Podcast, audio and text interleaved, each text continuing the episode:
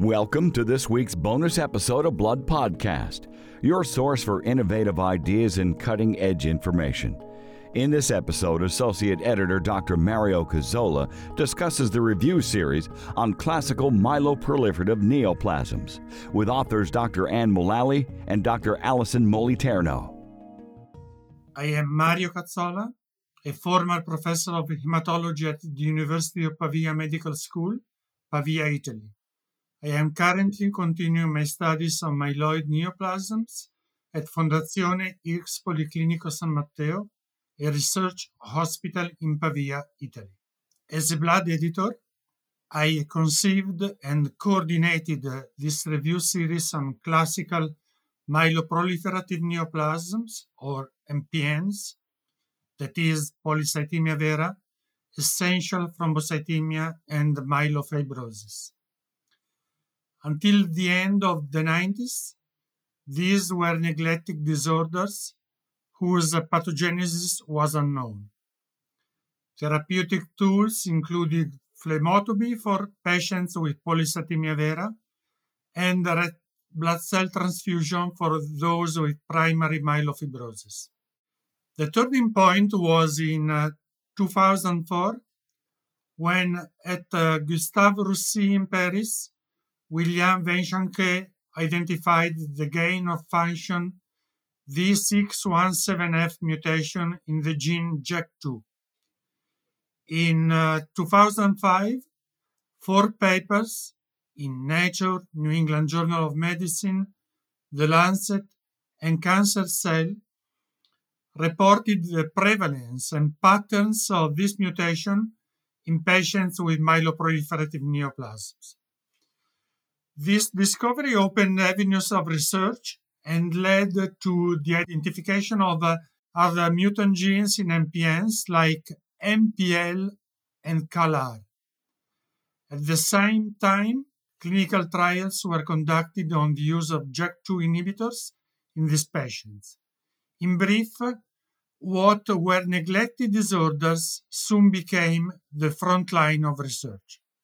The review series includes uh, the following articles: Damien Lukpaf, Robert Kralovic, and Rade Skoda discuss uh, genetic basis and molecular profiling in myeloproliferative neoplasms. John Howe, Jacqueline Garcia, and Ann Mullaly examine biology and therapeutic targeting of molecular mechanisms in myeloproliferative neoplasms. Alison Moliterno, Hannah Kaiser, and Brandy Reeves discuss J A K two V six one seven F allele burden in polycythemia vera, burden of proof. Anna Groffrey, Anna Green, and Claire Harrison analyze essential thrombocythemia, challenges in clinical practice, and future prospects. And finally, Francesco Passamonti and Barbara Moa discuss myelofibrosis.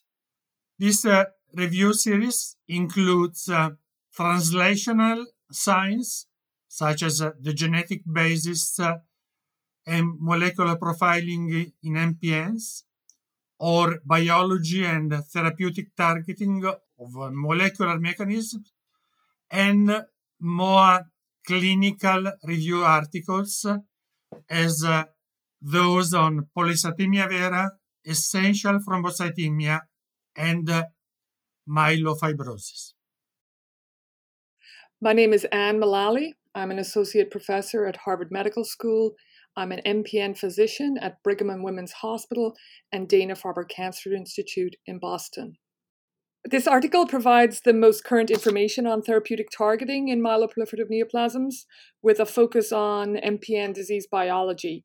I think it will be of interest to clinical hematologists taking care of patients with M P N and myeloid malignancies, to trainees in hematology, to scientists and drug developers both in academia but also in pharma and biotech. The major advances in the treatment of M P N have come from understanding M P N disease biology, and the classic example of that is the discovery of the so-called M P N phenotypic driver mutations J A K two, C A L R, and M P L.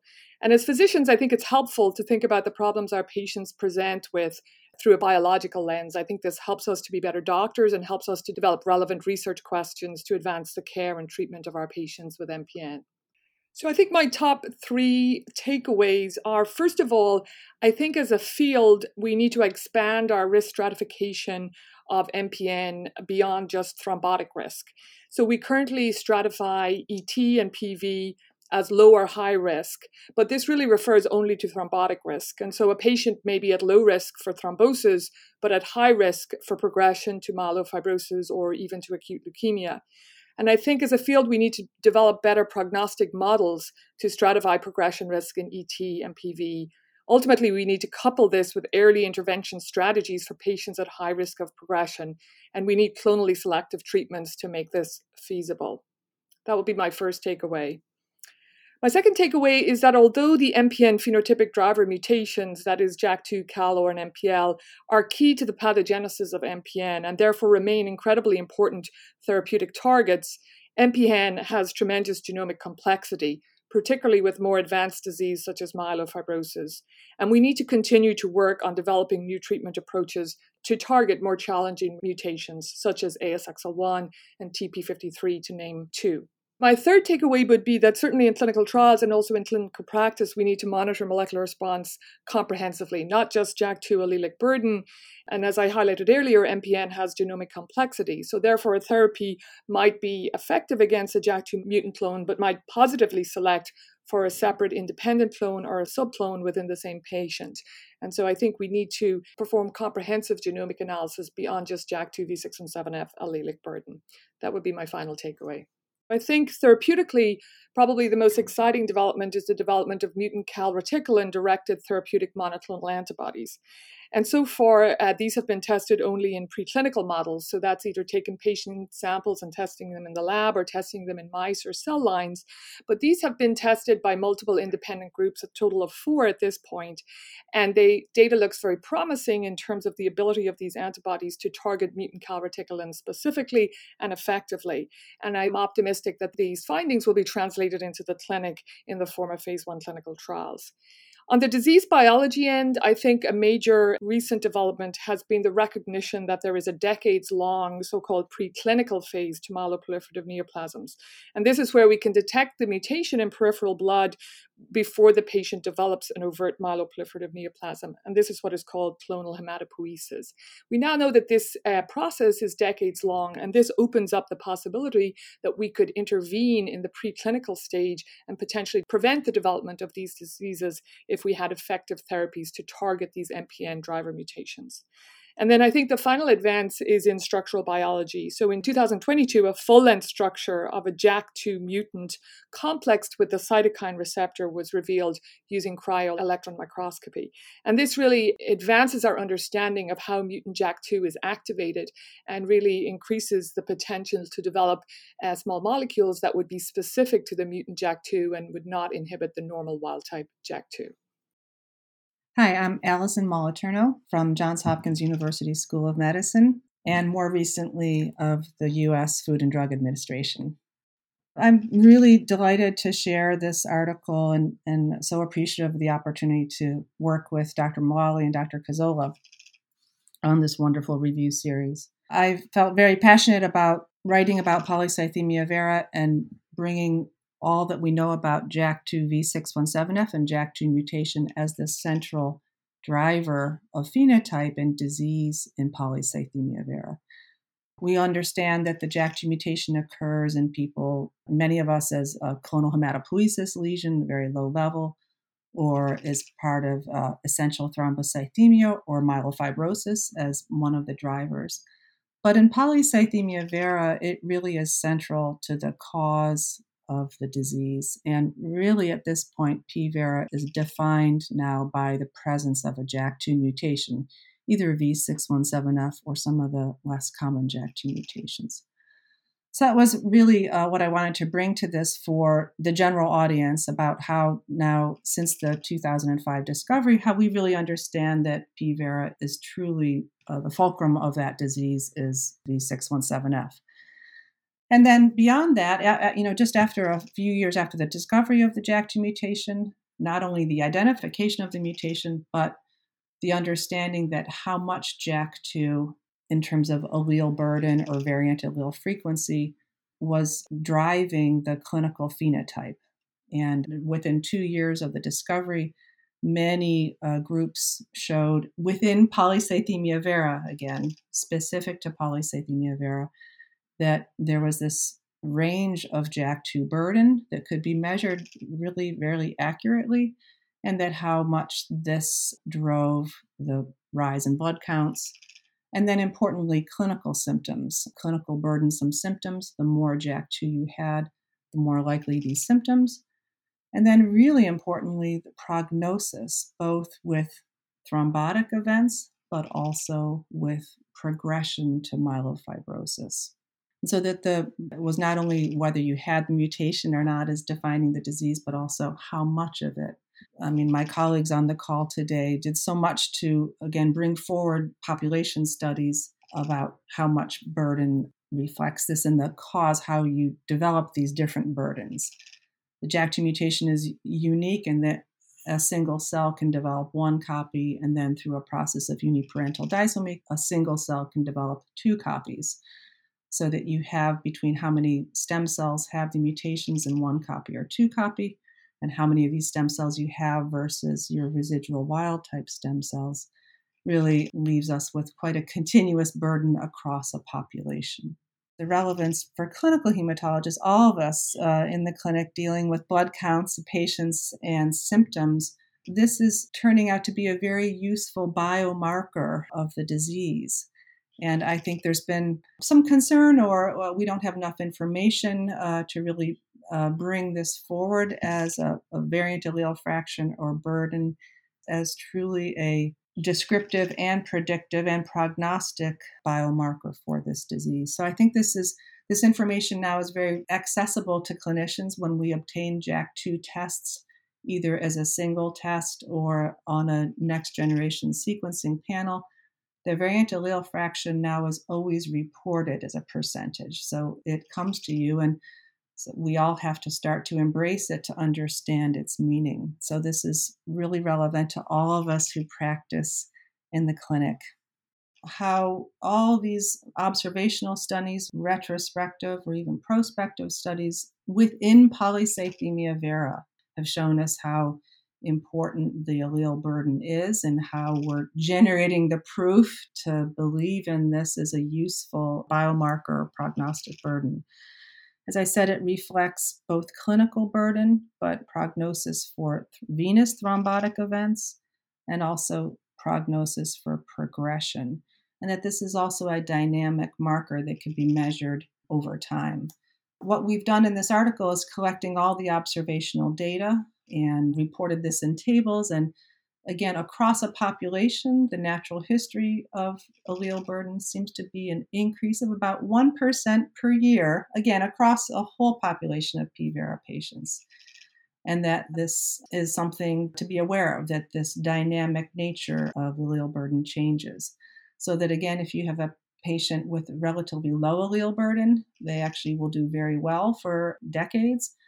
But if allele burden changes over time, and that often is heralded by changes in blood counts, that again, this reflects a change in clonal dominance or clonal burden. That's my first point. My second is that we now have targeted therapies in many ways, as Doctor Mullaly mentioned, for myeloproliferative disease. It really matters what your mutational driver is. For many, for the last fifteen years, we've been saying, well, it doesn't matter what your driver is because the JAK-STAT pathway is, is common to those drivers. And that is true to some extent, and certainly in myelofibrosis, whether you have J A K two or C A L R for treatment of myelofibrosis with J A K inhibitors may not matter as much. It doesn't predict response, your driver. Now as we're getting more granular, certainly within polycythemia vera and C A L R mutation positive diseases, now that our therapies are tailored to the mutations, uh, this is very important to recognize this. We have J A K inhibitors and also interferons that specifically inhibit the J A K two mutation or induce clonal suppression however interferon works. And so what we found from prospective clinical trials that where they measure and report burden, that sometimes you get beautiful allele burden reductions, which reflects clonal suppression. And associated with that is reduction of blood counts. And now we're seeing signals for reduction in thrombotic risk with allele burden reduction. And hopefully we also are seeing signals that disease progression is also induced. So that really matters what therapies we use, and if our goal can be to actually clonally suppress J A K two and use allele burden as a monitor of that activity. So that's very exciting for therapeutics, and that's something to really look forward to in the future. There are better J A K inhibitors or stronger J A K inhibitors coming on. And I think that within P-VERA, again, again, when we're talking about just polycythemia vera, it's surprising we actually see that some J A K inhibitors or some patients respond with J A K inhibition by also clonal suppression. And I think with marked reductions in allele burden. And I think getting all of us to start measuring this as we are monitoring our patients is very exciting because it's telling us potentially um, very important responses. I think we need to stop referring to these diseases as Philadelphia chromosome negative myeloproliferative disorders, but again, as a positive identifiers as C A L R mutant positive disease or J A K two mutant uh, positive disease. And developing therapies that really attack Uh, clonal suppression, so such as the C A L R antibody is a C A L R directed, and in this setting of J A K two, to either really understand how interferons promote clonal suppression, and perhaps in combination or with vaccines or however we can target J A K two V six one seven F. I think that will be really exciting. Anna, you have uh, extensively studied the C A L R mutant M P Ls. You previously mentioned monoclonal antibodies, the preclinical studies on monoclonal antibodies. Do you think that these uh, tools uh, could be effective in uh, preventing clonal progression or even in uh, inducing clonal remission? Yeah, so I think based on the preclinical data, this looks very exciting and, and very promising. So I think the calreticulin mutation, we know it's a disease-initiating mutation. We know, so that means it can be the first mutation that causes these diseases. Uh, we know that alone it's sufficient to cause E T or myelofibrosis. Uh, so that really highlights that it's it's a very, very important mutation in terms of driving the development of these diseases. And I think the data that we've seen so far in terms of the preclinical data that's been presented indicates that these antibodies are specific to mutant calreticulin. So when patient samples have been treated in the laboratory, patients with a J A K two mutation don't show a response to the mutant calreticulin antibody, or cells that don't have the mutation also are not suppressed or impacted by the antibody. So that indicates that the antibody is specific to the mutant calreticulin cells.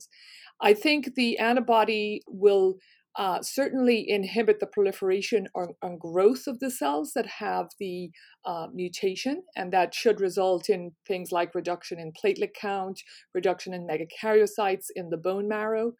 Whether it will be able to eradicate or eliminate the stem cell that has the mutation, I think we don't know the answer to that yet. So, you know, will the cell that has the mutation die and be eliminated, or will we just sort of suppress the proliferation uh, of the cells? I think that's an open question um, that we don't really know the answer to yet. Alison, I fully agree with you that uh, mutant allele burden is really an important prognostic factor in uh, polycythemia vera. And again, do you think that the use of interferon can prevent the progression of mutant allele burden and so prevent uh, disease evolution? Oh, thank you, Doctor Cazzola. That's really the question that I think haunts us all at night with our patients. Um, you know, uh, and uh, I've had the luxury of being able to monitor allele burden first in the se- first uh, ten years after the discovery through my research laboratory and a non-C L I A certified test. And then now, uh, since uh, the last seven or eight years, our hospital has developed a very accurate quantitative allele burden. To answer this question, I look at the PROUD P V study and the PEG and VERA studies. But the PROUD P V study, again, was this prospective study done uh, mostly in Europe, looking at ROPEG interferon, or the longer-acting interferon. And again, now uh, up to seven years uh, prospective follow-up, and this was a randomized controlled trial comparing ROPEG to best available care or hydroxyurea. But yes, clinical responses seem to highly correlate with the molecular responses in clonal suppression.